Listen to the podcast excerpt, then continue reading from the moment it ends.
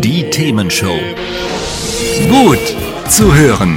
Gegen Langeweile. Herzlich willkommen beim Themenshow Podcast. Habt ihr uns schon abonniert? Wenn nicht, wird's Zeit. Ihr findet unseren Podcast auf podcast.themen-show.de. Und jetzt viel Spaß mit unserem heutigen Thema, das direkt aus unserer Radioshow stammt.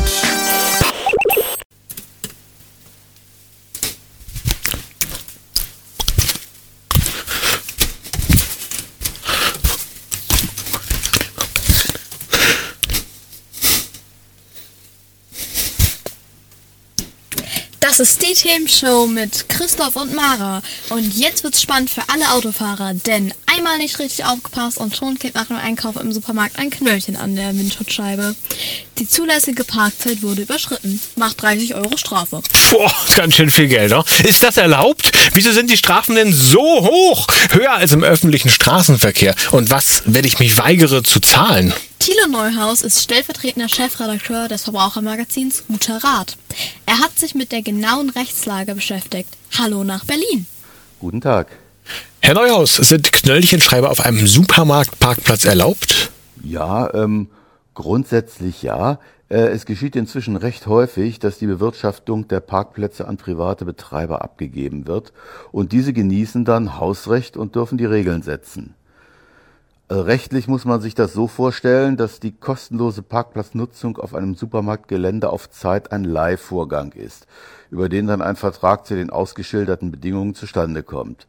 Das heißt also, man darf 90 Minuten kostenlos parken, zum Beispiel zum Einkaufen, und wer länger dort ist, der zahlt dann zum Beispiel 30 Euro Strafe.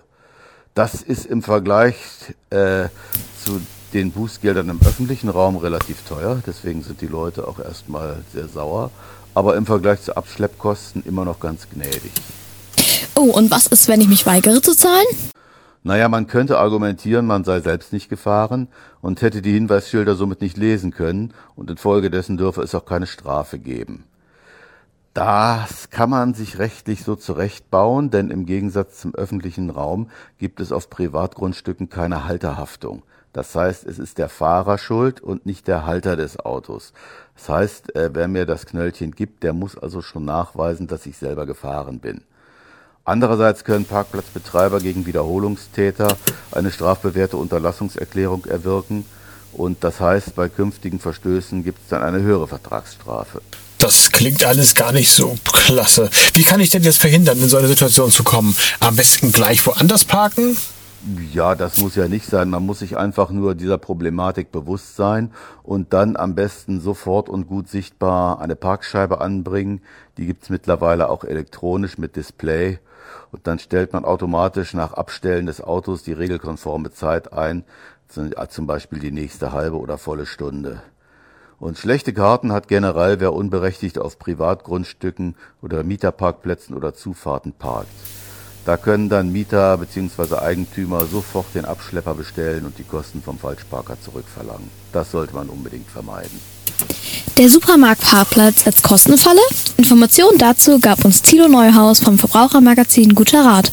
Herr Neuhaus, vielen Dank für das Gespräch. Bitteschön, auf Wiederhören. Die Themenshow. Hat's euch gefallen? Sagt's weiter. Habt ihr Feedback? Sagt es uns. Studio at themen-show.de oder per WhatsApp 040 52 11 01 52. Mehr Podcasts von uns gibt's unter podcast.themen-show.de. Themenshow.